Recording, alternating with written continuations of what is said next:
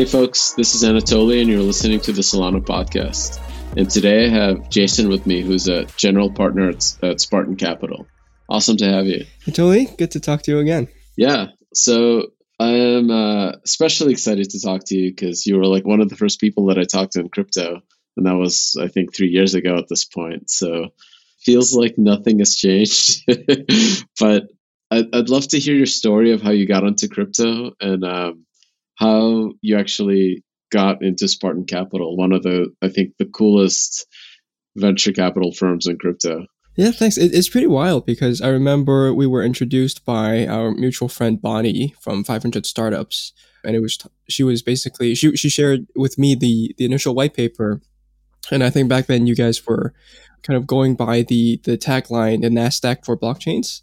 And to be quite honest, in our first conversation when I had you on my podcast, I I maybe understood like half of what you said, and I really tried to like re-record certain questions so that I could frame it for for our listeners. But I think the kind of general understanding for what Solana could really bring didn't really hit me until maybe a, while afterwards uh, when I kind of started studying deeper into the blockchain, and that kind of coincided with how I got into Spartan. Basically, I was working full time in New York as a consultant at that time, so nothing to do with blockchains but I decided to kind of learn more about the space and really interview people like yourself and kind of scam people into coming onto the show so I can force them to give me tutorial lessons for like an hour just to kind of teach me what's going on. um, so I, I, did that for about a year. Um, and then I actually lost my visa at that time. So I had to go back to Hong Kong. Um, and I thought that was a good time to kind of just go full time into crypto. Um, and I just so happened to run into the guys at Spartan when they were spinning up a new fund. So I joined them as, as a research analyst. And in the subsequent two, three years, I just basically helped them build up the fund and we've been investing ever since. That's awesome, man. For folks that don't know the story, 500 Startups was like where Solana started. And it's kind of like, it, it's like a very dingy office. it is it is a definition of dingy, I think, in San Francisco. Like, and it's kind of, I think, a good start for startups to have like a little bit of, of discomfort at the beginning. yeah, uh, but it was a lot of fun. So I, I guess I'd love to hear like what you guys saw in like the the two years leading up to I think this bull run because it, it feels like um, there's a lot of folks that are probably entering the space right now that don't understand like the real pain that everyone went through for a very long time. yeah, we we started in almost the depths of the bear market in 2018, so it was basically eating glass for like two years. And at that time, there was a real concern that crypto might not be around because we saw the excesses of 2017 and not a lot of things from 2017 actually remained. Um, so when I first got into crypto, as people remember, there were a lot of ICOs, a lot of random ideas. Um, DeFi really wasn't a thing. I think there were a lot of promising layer ones, but then nothing was really happening on them. But fast forward to kind of this cycle, we see you know almost hundred billion dollars if you include uh, all the chains in terms of collateral locked in DeFi. You see actual activity happening not just on Ethereum but on other chains. So there's something that's very palpably different about this cycle. Um, but in terms of kind of you know how we got to this bull run, I think it's just a lot of founders that are building throughout the bear market, right? So even on Ethereum, where we started deploying uh, into DeFi, you know, projects like Synthetix and ETHLend, which now goes by Aave, the founders basically just didn't care that it was a bear market and just kept building. And a lot of them started off as completely different projects, right? So Synthetix started off as a stablecoin project called Haven and they pivoted into this derivatives kind of synthetic trading exchange. Um, so I think there are a lot of stories where as the excesses of 2017 kind of subsided, it left behind a lot of remnants that were then picked up and reassembled into things that actually had users and actually had potential for this cycle. So I think that that's kind of how it started. How, how did you guys separate the BS from like the Kains and Stanis of the world? like, because I remember that time, and it was really hard to distinguish, even for like founders, like what was like a legitimate team and who wasn't. Yeah, I think that that's where we have the benefit of starting as a fundamentals fund first. So we actually have two funds. So the first fund was a fundamentals hedge fund. So what that means is we look into what the traditional finance folks would call fundamentals. So things like revenue, you know, users, you know, usage numbers or KPIs like that. Whereas for traditional venture firms, they would probably go even earlier in the life cycle and really just invest in an idea and a founder. So when we started, we had the benefit of kind of looking at data. So when we kind of surveyed the space, we realized that the only meaningful revenue that was being generated at that time was in DeFi. So people were actually going out of the way to pay like ridiculous gas to use horrible applications like with horrible UX. so that usually to us is a sign that okay, people care enough about these applications to like tolerate the horrible experience and pay these fees to actually use them. So there's something there. So that's kind of how we decided, okay, DeFi is quite interesting. And it started with Maker, which had the by far the most usage at that time. Um, and then we kind of started branching out from there. And then this year we started a venture fund. So I think that really builds on the experience that we had from the hedge fund, which allows us to kind of go earlier in the life cycle to not really require that much data and really kind of build on that intuition about what founders we want to be working with, what ideas we want to be investing in. But I, I, I gotta admit, I think that the latter is actually a little bit harder because you need a lot more conviction about where you think the space is going, and you definitely need a much deeper understanding of the space. So I think that the general impression that people have for VCs that oh, it's just kind of allocating capital, throwing money around, and seeing what sticks. That turns out to be very wrong. I think it, it's actually a bit more challenging than than hedge fund side. I, you know, honestly, I think people quite underestimate how hard it is to give somebody else money on like a handshake basically mm. like on the other side of the world. Yeah. Right? Like it, it's it's it's a very hard proposition and you have to really believe in the team or the person first and most of all. When you guys were looking at defi this was really i think it was pre-maker right? Like what what was the intuition around maker that you thought that that might be a real thing? Or like what was the data that you guys actually saw? Because i think like Ethereum daily active user numbers are still, you know, even today, like quite low compared to like a Silicon Valley fintech or social network. Yeah. So I think there were a few things. Uh, number one was kind of just the most naive one, which is kind of uh, TVL, right? So total value locked in the system was growing. Um, and the other thing was the stability fees. So Maker was one of the first tokens to have some sort of value accrual mechanism. So rather than just a cryptocurrency, it burns a part of its supply based on interest that's charged from people borrowing money from the Maker system. So they call this a stability fee.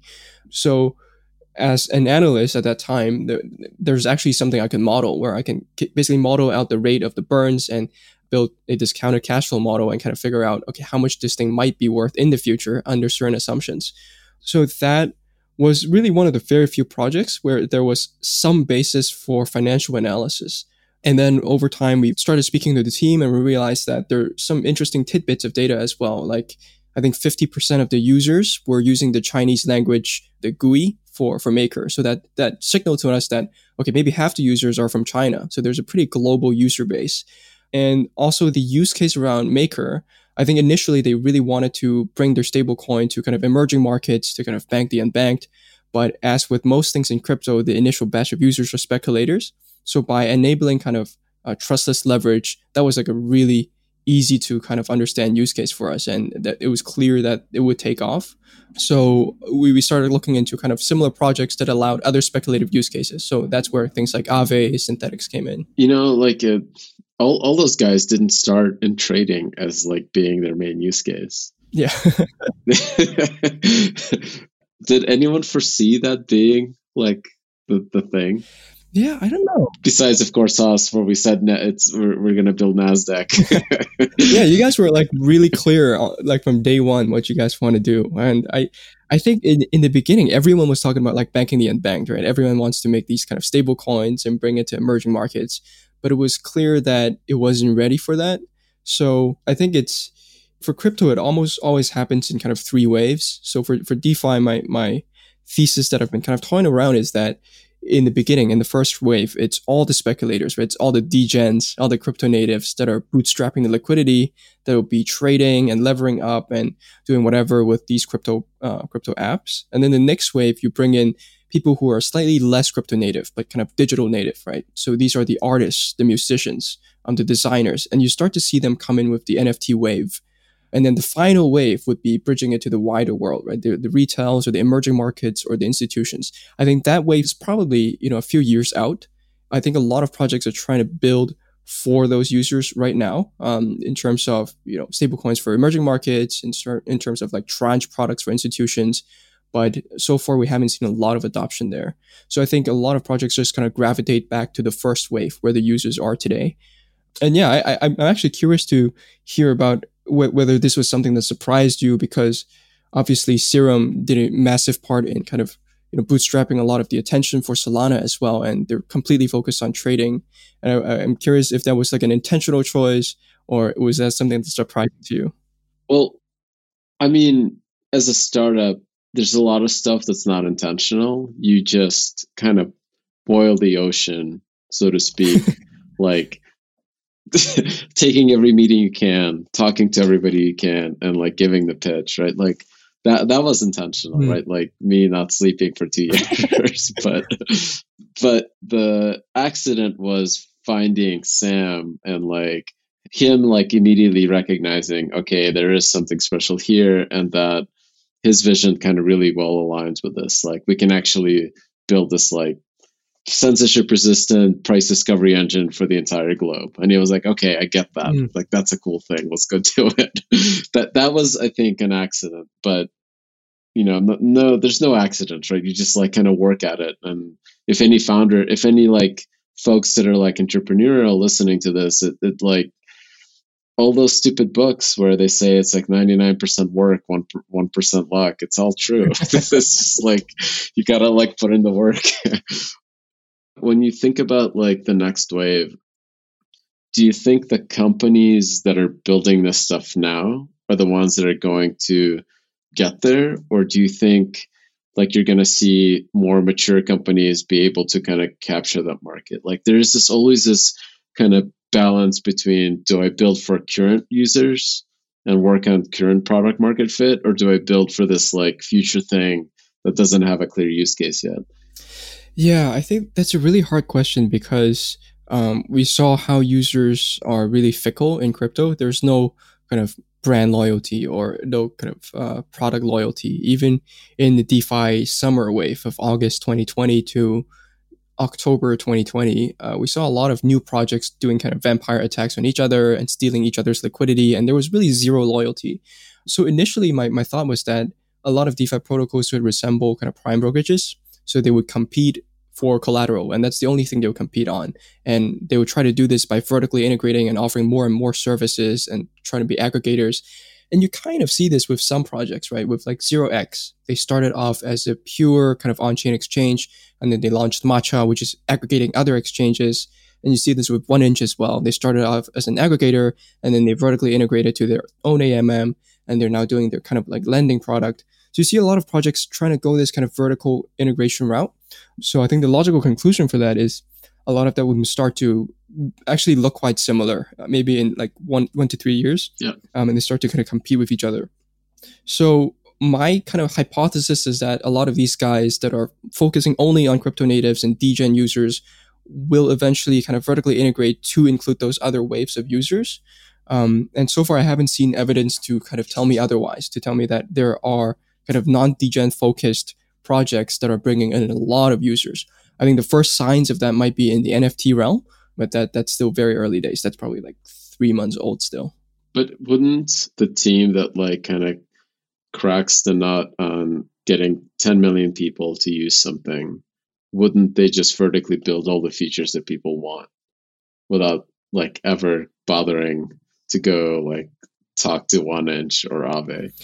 Yeah, I think that's possible. Um, I'm trying to think if there's any examples of, of this kind of emerging. I guess uh, Terra is a really interesting example, right? Because they started with like just I, I remember Do wasn't even that you know convinced about DeFi uh, when, when I was kind of first looking at the project, but they built this application that a lot of folks in Korea are using um, to pay. So there's this, this app called Chai, and users didn't even know they're using uh, crypto. They just know that hey, if I use this to kind of shop online, I can get a rebate. But then what's interesting to me is they actually went the other way. So they they started integrating back into crypto and build all these kind of degen products, right? Like Mirror for synthetic trading, um, and Anchor for for lending. So I do think that in the short term, if you want to bootstrap any type of attention or usage and really tap into the liquidity that crypto has created, you kind of need to be a little bit degen. But in terms of you know the the big opportunity, I think it, it's definitely outside of crypto. Yeah, and to me, like I think a lot of the founders, like Andre Stani, they realize that there there's almost no moats, or like the moats are really like they're really hard to keep, and I don't know what it is that keeps them. In a lot of ways, I kind of see some of these networks that do have some stickiness, like Uniswap, and and like you know the major like DeFi blue chips, as people call them, like Maker. They have I don't know if it's like the social network that's gluing them together, or or the liquidity or the the trust that people built into those protocols. Like, do do you guys imagine as a VC that people don't want to try another stablecoin because Maker works and there's just technical risk. There's there's just too much risk to go try something else. Yeah, I think there there's a few um, avenues where moats come from. So integrations is one of them. So sure, these is all open source and you know all projects can plug into each other, but I think there is, is a critical mass where if you integrate with enough projects and enough wallets, then people just stop bothering to kind of try new things. So Dai was like a great example of that, right? They are in basically every DeFi project. If they want to use a trusted stablecoin, they use Dai. So they have some sort of moat there. Um, and the security thing is also huge. I think there's a strong Lindy effect to DeFi where there's massive, massive risk to using very new products. Um, so people kind of just gravitate towards things that, that has been around for a long time. Like I would be willing to put a lot of my savings into something like Compound, but maybe not Cream, which is you know relatively newer uh, until they, they, show more history. So that's another thing. And I, I think that the, the third and most most important thing, and you know this much better than I do, is that I, I feel like innovation, the speed of innovation, is probably the best mode. Just how fast you can execute relative to your peers and your competitors so there's like this really uh, hard tension right between speed of innovation and this lindy effect of like something like Uniswap. Uh, you know, like Serum had three versions in six months. um, Uniswap, like it, it, Serum is a much more complicated thing. Mm. It's like a central limit order book, like full style matching, risk engine, like the whole shebang. And it took you know Uniswap many years to get to V3. So it's an interesting like dilemma. I'm curious if you think that that like may even break at some point if new projects can get enough like proofs security audits like I don't, I don't know if like the industry can mature to a point where you can have releases of software that people can trust almost kind of from the bat and that innovation kind of starts taking over. Yeah i think that that's such a hard problem right? Because most of the bug bounties i think like the median size of the bug bounty that i see out there is $100000 hackers basically can make you know hundreds of millions of dollars by exploiting these protocols. So why would they bother to go with these bug bounties? So I, I I've never I haven't been able to think of a solution to that problem. I'm, I I don't know if, if you guys have thought about that as well, but just the fact that the TVL in DeFi, this honeypot is so massive relative to what any project is able to pay in terms of bug bounties. I think that's going to be a huge incentive problem um, moving forward. That has been quite surprising for me. I guess uh, coming from Qualcomm, I kind of looked at the we matched our bug bounties to Apple, so the, I think it might be like uh, five hundred thousand to the the largest one, mm-hmm. like a proof of theft of theft of funds or something like that, which to me is actually like seems kind of low because the risks are so high, right? Like you know, you know, Apple, it, it's similar, right? Like a trillion dollar company that had like a break into their trust zone that totally rooted every device in the world, that would have a lot of damage to their to their market cap, right? Yeah, so low relative to that. Yeah, yeah, yeah. We we live in a world where most of the folks with the skill level to pull that off would actually rather take the bug, bug bounty than than like live with this kind of like black mark for the rest of their life. because you know all those people are, are like educated, they have careers, right? They, they have there's like other other things for them to do. yeah. I think crypto in a lot of ways is pretty blessed in, in terms of like the the folks that are in the space. what did you guys think of Fei? Yeah, Fei is a really interesting one. Um, I don't think a lot of people read the docs before they uh, quote unquote aped into it. They don't realize that there might be a penalty to withdraw your funds if the stablecoin is under peg. They don't realize that uh, your your capital might be locked up. So uh, I, I, think it, it speaks more to the stage of the market we're in than the Fei project itself. That people are just you know aping into random random projects. Well, not random projects, but like any project without reading, without fully understanding the risks. Was there um, an expectation of them to get that much TVL that quickly? Um, I don't. I don't think they. I. I am. I would be surprised if they were not surprised by by how fast it grew. Um, okay. But then there's also precedent, right? If you look at things like Ampleforth, empty set dollars, these things are designed to basically be a proxy for human reflexivity, right? It's basically people love trading these algo coins for some reason. Um, so they're known to attract huge amounts of capital in a short period of time. But uh, in terms of how much it actually attracted, I, I, think that they're surprised because I think if, if you consider it a fundraise, it's probably the largest fundraise of this cycle. It's like a billion dollars or something. Yeah, that, that's pretty insane. I mean, the TVLs don't necessarily.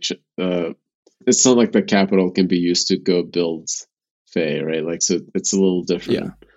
But it, it is an absurd amount of funds moving into a protocol is this yield farming mechanic? Do you? I mean, like three months ago, literally, Sam and I were like at a clubhouse talking about how this is this yield farming is not sustainable, and yet here we are. like,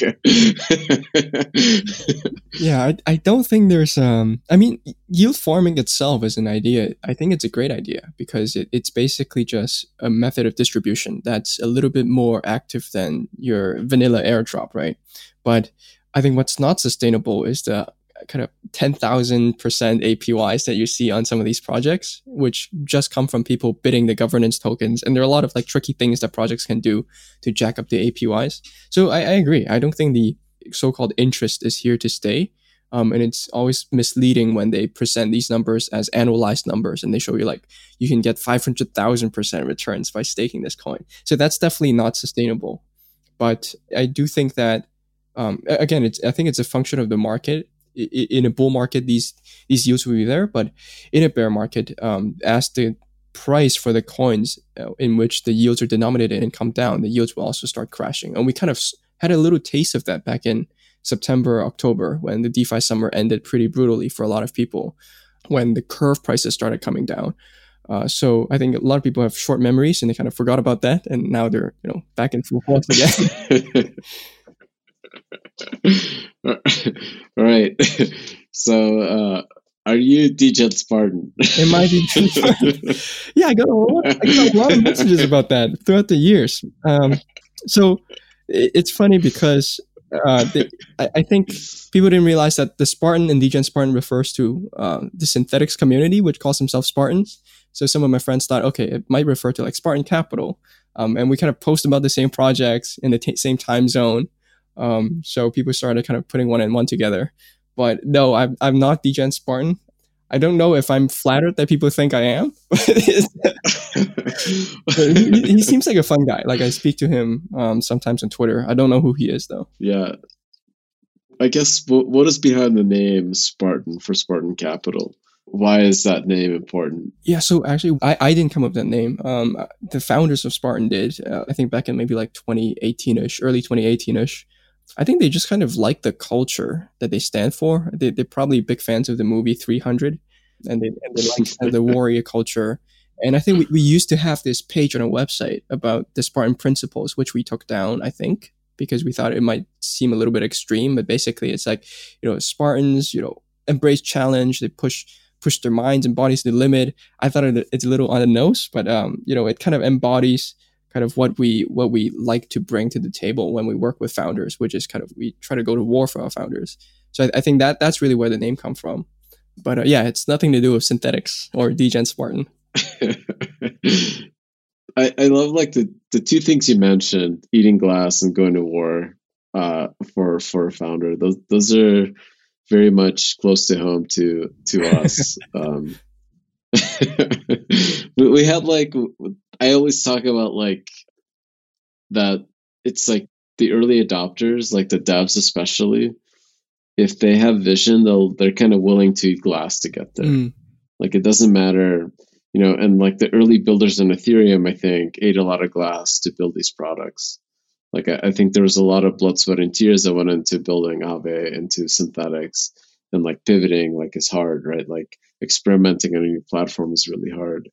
Those folks I think are kind of cornerstone to what is really remarkable about like the Ethereum community. Do you guys see that like emerging anywhere else? Emerging anywhere else? Um, in terms of uh, kind of projects becoming cornerstone? Like the the kind of founders that go like build these things. Do you see more more Spartans outside of Ethereum? yeah, yeah. So I, I guess um, I guess they kind of outside of Ethereum, but uh, th- this project that we found in, in Thailand called Alpha Finance Lab, they're building on both the Binance chain and Ethereum, and I think they they they're keen to kind of explore Solana as well. So I, I can actually introduce you guys after this, but um, they're an incredibly relentless team. So we we found them, and I think they kind of struggled to raise at that time because they were proposing this idea about kind of levered yield farming. So it's kind of yield farming on steroids, but that was really only part of the vision. They really want to kind of going back to this idea about vertical integration, they want to build this whole suite of products across multiple chains for people to manage all their DeFi needs. So I think that vision wasn't really resonant with a lot of the early folks that they talked to in terms of investors. But right now, obviously, they're actually one of the larger projects in DeFi in terms of TVL and usage. And they're working with kind of Delphi to design a new token model. Um, and those guys are incredibly relentless. And I think my favorite story is when there was an inner protocol exploit. So they, they designed this thing where they can lend a capital to an uncollateralized basis or undercollateralized basis to Cream. So it's like an inter protocol loan. And then that mechanism was exploited and there was a $30 million hole. So no user funds were lost, but basically the protocols were owing each other kind of $30 million. Um, so that was obviously a huge kind of setback for any founders. And you know, for for investors, it's not a fun day as well. You know, prices are tanking. People are asking, you know, why why did you kind of introduce me to this project? So there's a lot of you know, animosity those first few days, and there's a lot of accusations going around. Okay, who might be behind this hack? But the way the team handled it, it was incredibly professional, very kind of collected. It's almost like they've done this before, and the fact that they kind of came back from that and still kept on building new products I think is is incredibly inspiring because you know we've seen so many projects that got hacked one time and then they basically just kind of gave up and fizzled out. So that to me is actually a kind of confidence inspiring sign. If, if if the team can recover from something that should have killed them, that's usually a sign that I should be paying attention. Yeah, that that is a really good point.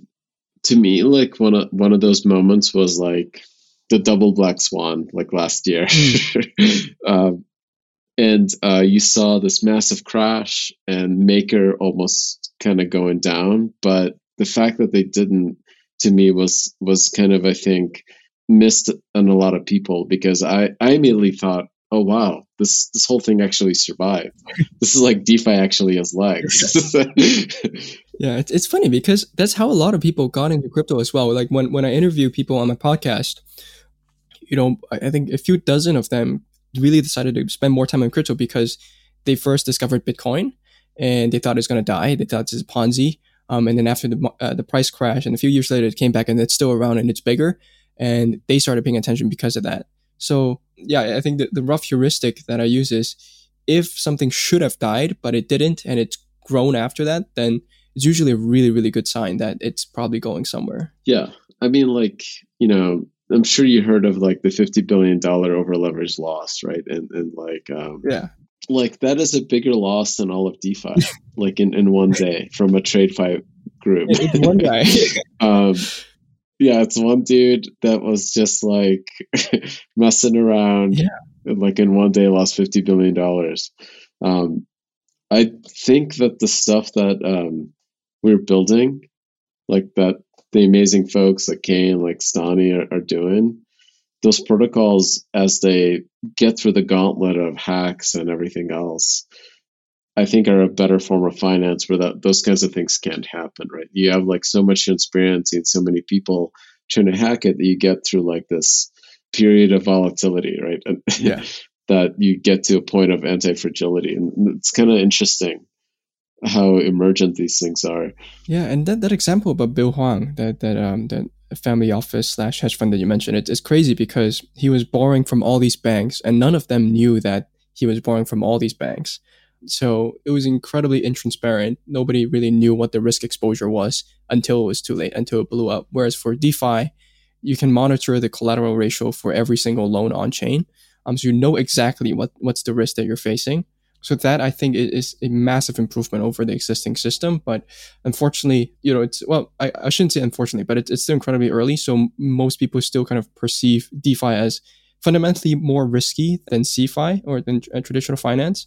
But um, Jeff Dorman from Arca, which is um, fund in the US, he actually wrote this great post about how DeFi is actually less risky than traditional finance because of those reasons that you mentioned, right? Because of all these hidden risks that you don't really realize until it's too late, until it blows up. Yeah, hundred percent. I think to me this is like an obvious win where like the use of blockchain is like so painfully obvious as, as like the right technology do you trust banks more than like a hardware wallet? Personally, I I actually don't, but maybe I'm a little bit more extreme. I I, I trust my ability to kind of custody. So I, I have I, I think well probably same for a lot of crypto, probably more funds in a hardware wallet than in my bank. And you know, just my experience with even setting up a commercial bank account for for my podcast, it's horrendous. And I have heard so many stories about people whose bank accounts got frozen because they sent they sent money from FTX back to their bank account. So uh, apparently, one way is okay. Like if you send money from your bank account to an exchange, usually they don't flag you. But if you send from an exchange back to a bank, they probably freeze your account, um, and it takes like weeks to to unfreeze it. So my friend was basically stuck with no access to his bank account for like weeks, which is insane. So I think it's examples like that that that makes me a little bit have a little bit less faith in, in banks than uh, than kind of DeFi. Yeah, those are. Um, I'm like seeing the change from at least like in the crypto community or like today. Like we went from like a period of, of like the stuff barely working to it's mature enough for Coinbase to IPO. Mm, yeah. like, um, like we're, we're at the level where I think like the technology and like the actual stability of it is, is at the level that it's extremely sophisticated and robust but we just haven't hit this like commercial scale yet mm. Where everybody understands how to custody. Is that like something that you guys kind of track like as a fund? Do you look at this kind of market of crypto as like the set of people that can custody? Or do you think of it still in terms of like volumes and like tvls and all this other stuff? Yeah that's a great that's a great question. Um i think in terms of what generates fees for protocols and token holders is the volume, right? So that's usually what we track the most. Uh, but in terms of custody solutions, you know, we pay a lot of attention to that, but I wouldn't say, you know, we're, we're tracking it kind of quantitatively daily, um, but just anecdotally or qualitatively seeing things like Argent uh, coming out, right, with their Guardian system, which makes it really easy for you to kind of spin up a wallet without worrying about kind of keeping your seed phrase in, on a piece of paper locked under a mattress or something like that. Um, so I think it's it's it's solutions like that um, that make us excited that we're seeing crypto come to a less crypto native user base. And recently, I did an interview on on a local podcast here in in, in Hong Kong, and the host was actually sharing. The host is actually Bonnie. Um, so she's hosting a, a a Cantonese podcast here, and she was sharing with her users about crypto. And I think she actually brought a lot of people into crypto through Argent because it's so easy to use relative to, you know, a ledger. So it's stories like that that make me really excited about the fact that this is just the first wave. Do you think that adoption is going to come from people understanding the cryptography, not like deep mathematical understanding, but kind of the same level that my parents understand, like clicking a link on a website? like do we need to get to that level of, of like adoption where like my parents understand a public key at that depth mm. they're like oh there's a secret and i gotta hide it yeah. like they can they can get that like do we need that level of adoption like worldwide i think um you know we, we probably need some behavioral change um, just looking at the the Web two cycle, right back in the '90s, you know, th- ideas like uh, logins or like passwords weren't really a thing. But I think that was probably a little bit easier to understand than most of what's happening in crypto. But even on the fund side, I think you know, in the very beginning, in, in like 2017 or 2016, a lot of the funds investing in crypto are kind of very cryptography heavy, right? So these are all computer scientists or engineers. And then this cycle around, you see a lot of more product folks who might not know how to code or might not understand deep level cryptography, but they have incredible product sense. They know how to kind of almost predict which what products would take off. So I kind of map that uh, evolution of your typical fund analyst to your typical crypto user, where in the beginning you have these hardcore people who are who who don't even use the interface for these exchanges. They kind of just interact directly with the contracts. Then now you have folks who might not know how to, you know, might not have read the white paper for Bitcoin, but they know how to use Uniswap. So I do think there's a lot of abstraction that's happening and it will continue to happen. And specifically, do I think the average user will understand kind of public private keys in the future? I don't think so. I think you start to see again going back to the example of Argent, it kind of abstracts away all of that for you. So there's elements of that where when when you kind of spin up your wallet, you do have to kind of think about that. But then I think it's it's easy to see how this will all be abstracted for users in the future. So I feel like there's like a clear distinction between users having this high level understanding of, of crypto versus a deep one and like I almost see like AOL keywords. I don't know if you remember the 90s, AOL had these like, instead of URLs and all this complicated link mm. stuff, you just type in a keyword and you go to go to the thing. and that like failed miserably because I think people lost the actual like core cool part of the web, right? Like that you can build this like intricate set of like documentation links and kind of go down the rabbit hole. There was this brief moment of time where this magical rabbit hole like, could take you anywhere, right? Mm. was that like I, I feel like folks that try to abstract things too much in crypto like almost end up in that like AOL keyword keyboard place. Mm, as in kind of they they take away too much of what's kind of meaningful in crypto. Exactly.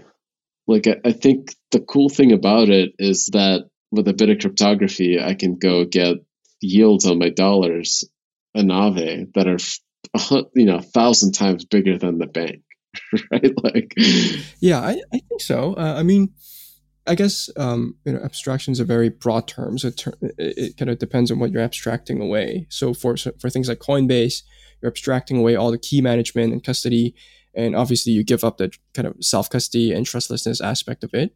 But you could still access things like you know Aave technically through through a centralized exchange, right? They could still take your assets and deposit.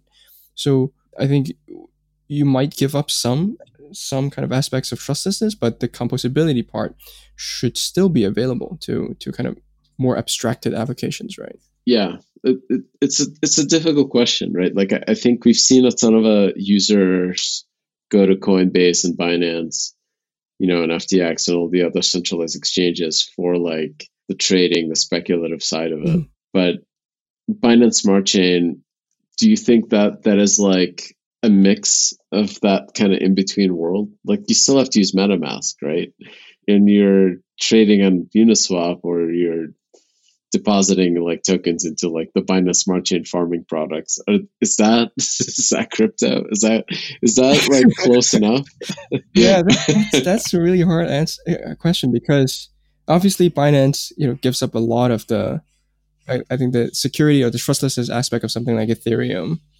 But is that crypto? I think the best way to think about it is probably like a, a spectrum. There's like degrees of decentralization and trustlessness. So I, I, definitely would not put kind of smart chain, you know, anywhere close to Ethereum. But there might be a market for that, right? I, I think it's clear that these degens they don't really think about what's trustless. They don't actually care too much if if they can earn a yield, if there's products they can use if they can trade with no fees, then they will go there. Um, so I think that goes back to the point about l- customer loyalty. I think the the metrics by which loyalty is determined is very different for the early users of crypto. So the Ethereum maximalists who really care about the tenets uh, of Ethereum versus the users today, where you have the degens who really don't give a shit at all. They kind of just go to whatever chains, give them the lowest fees and highest yields. So yeah, I don't know if that it is crypto, but there might there there there is a market for it. Yeah, these are hard questions. Like, yeah, how how much of the stuff is important versus like at, at some level, I kind of believe that the self custody piece is more important than anything else. Because I think like if you actually have my parents understanding self custody, then they can move to any network, right? They can hop from Binance Smart Chain to Ethereum to Solana to whatever, right? That like I, I think like that initial onboarding is almost ninety nine percent of the work. How, how do you think we can um, kind of get to the point where you know you're I guess like even my parents would understand kind of key management. Is is do you think we still have a huge leap before we can get there, or are we kind of almost there already? I I think it's interesting that the speculative use case forces people to understand it because of the risks they're taking. Mm. Like if if I'm taking like if I'm putting some skin in the game in this stablecoin yield farming scheme that right i'm there, there's something actually there that's forcing me to understand what i'm doing and the risk i'm taking and how that's tied to those 12 keywords mm. The, that connection i think is really quickly established when the amount of value I put into that goes to zero or like 10x. yeah. it, it's just like I think immediately sinks into the it sinks in. But I don't know if that is scalable to a population mm. that's much bigger than what we currently already onboarded in crypto. I, I don't know if we've like captured all the degens in the world already. We might have. Yeah, well, the D- degen market is massive, right? I think, uh, especially in in in um, places where gambling is outlawed, right? China has huge market for degens. But uh, I think, yeah, I think that's a great point. Um, speculation kind of forces people to to understand, uh, but then you also see. I'm actually curious what, what you're seeing from projects like Audius building on Solana because they're not as speculative use cases, but they also have a lot of kind of crypto native aspects do you see kind of users being forced to understand crypto through Audius, or have they abstracted so much of it away that people don't even know it's crypto? I think people are are excited that there's an Audius token and that it's decentralized music because there's always like there's a different censorship resistant element there, which which I think is really interesting and like almost goes back to the days before crypto where like sharing a music became like such a hot button thing that like you know google ended up on the right side of the history and like napster was on the wrong side of history mm. even though all of them were were like serving the same music yeah. i think with audius in, in the long term there's this really like kind of genuine way to try to connect the artists and the fans without any of the middle people in between mm.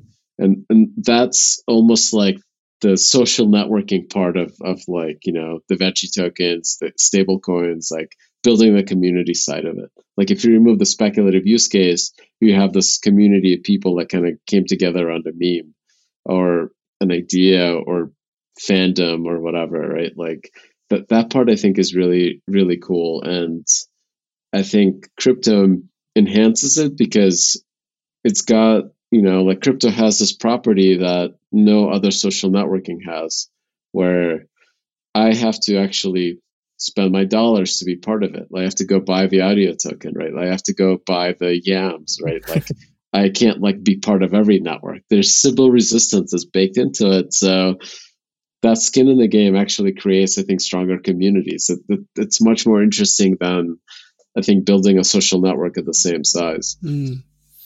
Yeah, that that's that also reminds me of a point that I wanted to make earlier, uh, which is that speculation, as you mentioned, kind of forces a lot of people to learn crypto, but then there are also other avenues that forces other demographics to learn crypto. So music is probably one of them, and then the other huge one was NFTs, right? All these digital artists that didn't really give a shit about Bitcoin or Ethereum before, like folks like Beeple, they're forced to learn what an NFT is. They're forced to kind of mint their own NFTs because of the opportunity there. So I guess they're the kind of a subset of speculators. But you know, if you look at the general profile of people being pulled into crypto through NFTs and people who are pulled into crypto through Uniswap shitcoins, it's very, very different profiles. So I, I I'm really excited to see different avenues pulling kind of different personalities into the space. And I can't figure out kind of what's going to be next after NFTs, but I, I'm sure there's something outside of you know just pure speculation. Do you think that the NFT market is um, like re- kind of resembles the high art market where you have like collectors or like it like the whole thing around Beeple, right? Is it really seems like the Basquiat movie. Like it's like this guy that's like awesome at digital art was just got like promoted into this like thing. Uh, I don't know. Maybe that's not what happened, but like it, it seems very much like high art, like the story of like like you know like the kind of art that like hits those same numbers at a Christie's auction. Yeah, it's. I mean, it's it's. I wouldn't pretend to say that. Well, first of all, I, I think NFTs as an idea, as an identity layer for basically anything, not just art, is really powerful. But I do think the NFT art specific movement is basically just digitized high art, right? There, there, there's not nothing that besides the ownership aspect of it and the digitized aspect of it, the underlying art is still the same. The, the, the market is still the same. The auction still held by, you know, the, the auctioneers. So I personally, you know, I, I'm not putting money into crypto art just because I don't understand where the value is coming from. I'm not as excited about the opportunity for the specific pieces of art. I'm excited for the opportunity that seems to be giving to artists. Um, but yeah, I think there, there's a lot of same concerns that people bring up for uh, NFT art and high art, right? Like people are concerned that these things will be used for money laundering. People are concerned that most of the participants are just whales who have you know sixty million dollars to throw around for a piece of art, um, and it's not really um, that kind of broad base of a user base. So I think those are valid concerns that are shared by both. Yeah, I, I've never been a part of like large scale art, like, but I've bought like art, but usually it's like you know five hundred bucks would be the most that I'd spend on something. Mm and there's a lot of artists just make money off that. Like i'm i'm trying to like imagine when would i be in a position to like spend a couple hundred bucks on an nft like do, do you like, do, do you do you see yourself getting there like at some point? Yeah i think that that's why um so i, I did this uh, two part podcast episode with the guys from One Confirmation. They're huge NFT fans and they're they're really really insightful and forward thinking, and they they actually um, help me see the light on a lot of DeFi stuff. But we disagree on a lot of NFT stuff because I think their view is that NFT is more populist than DeFi, right? DeFi is very elitist. It's all these complex instruments, but then NFT is about art and community and all these things. But I actually disagree with that because, as you mentioned, I think a lot of the largest sales or the or the highest volume of transactions is, is generated by the whales, right? Who can afford to pay $5,000 for a duck. And they'll be like, I'm okay with that. So I don't think most people will get there. I, I still think that this resembles high art. So personally, you know, I'm not as involved in buying NFT art. Maybe one day I'll get there. But uh, for now, it's, it's not something that I, I, am very terribly excited by. Yeah, I would love for the world to get there because I think having this like channel for artists, right? Like to get connected to their fans and to get effectively like, you know, fund it, right? Like to actually go go continue like doing art full time would be awesome. But I'm not sure I haven't like quite nailed it yet. Like I used to play, you know, like Ultima Online, EverQuest, and in those games I noticed that as soon as you had enough people playing it, they kind of self-created economies people would start selling just the gold was kind of the basic thing. Mm. Like whatever like the gold was in the game, people would get too much of it and sell it to people that didn't have enough of it. and that, that was that was just obvious, right? Like that just happened naturally. there was like a black market would establish. But there was also like other markets for like really rare items that not necessarily had any like impact or interest in the game outside of being rare and i don't know where this phenomenon comes from from people. Like it seems like whenever we like start forming societies that we start collecting shiny objects. Yeah. I think it's also a function of wealth. I think you know last cycle we saw nfts kind of take off at the end of the cycle where a lot of wealth was already created in shitcoins and in kind of bitcoin and people trickled a lot of their wealth into art. And I think to a certain de- degree, it's kind of happening this cycle as well, where a lot of people got really rich off of other tokens. Um, and they started kind of divesting into art, and it's kind of bootstrapped the emergence of this new market or this new economy. I, I think what, what I am excited about for NFT art is the fact that you could create DeFi markets around this. So we're already seeing projects that create kind of appraisal markets for the value of NFTs or allow you to fractionalize your NFTs or even put your NFTs down as collateral to kind of take out loans. So compared to traditional high art, I think that frees up a lot of the value. Where whereas usually it's basically just a piece of painting that's you know hanging in some billionaire's wall. Now you can digitize it and actually free up the value and create a new economy around that. So that probably is a little bit far out, but that's something that I think would excite me about art. Interesting. Yeah, I mean the fact that if these things have value and price discovery, you know that you could actually like create markets for them, and if you have markets, you can do borrow lending, all, all of finance. Those mechanisms, I'm I'm like curious how they'll kind of play out. I'm worried about like the proliferation of the number of items and kind of like the lack of liquidity to support all of them. And that seems like a black swan, not in just crypto, but like the the rest of the world too. It's like just I don't know, like you know, a, a lot of companies going public, a lot of aspects, mm. like the, the amount of stuff that you have to like market make and like do discovery on just keeps blowing up. There's 32,000 Uniswap pairs. It's crazy. yeah, yeah. and like if, if you start making markets for every like individual unique item, um, where's the liquidity going to come from for for everything?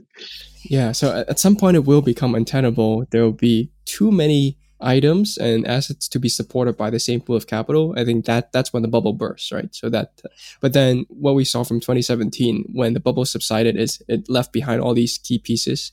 So um, I maybe at the end of the next cycle, or maybe at the end of this cycle, there won't be 22,000 pairs. Maybe um, maybe like 5,000 pairs remain, but all the others kind of die. But then the 5,000 pairs that remain might go on to do kind of actually interesting use cases but I agree. I, I think there, there's definitely a concern that we're getting to a period of excess where there's way too many, way too many random pieces of NFTs just commanding hundreds of thousands of dollars in value today. What are you guys excited about, like as the next wave? Have you looked into DAOs or like um, kind of social networking or social coins?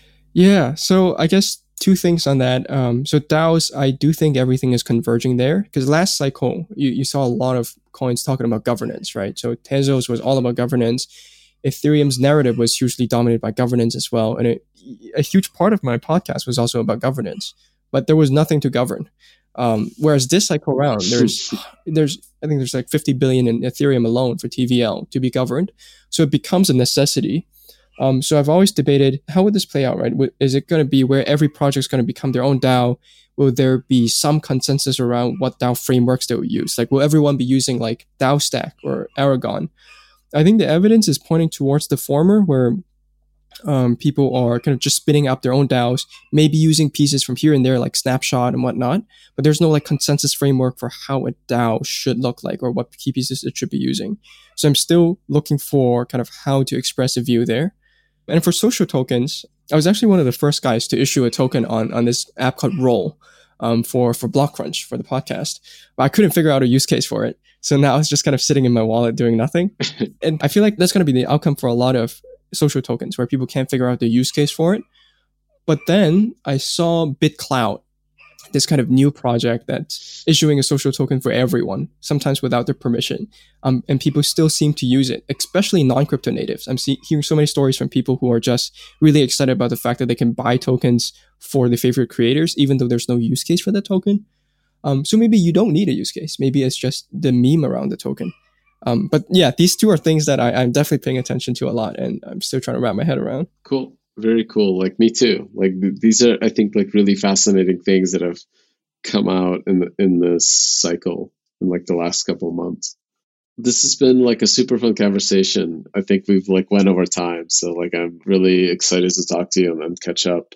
It really feels like a decade has passed since the last yeah, time we talked. It's nuts. it's nuts. It's uh, yeah. I mean, I mean, one year in crypto is like three years, so it's been an insane amount of time. Yep. Right on. Well, thank you so much for coming on the show. Yeah, thanks for having me. This is really fun.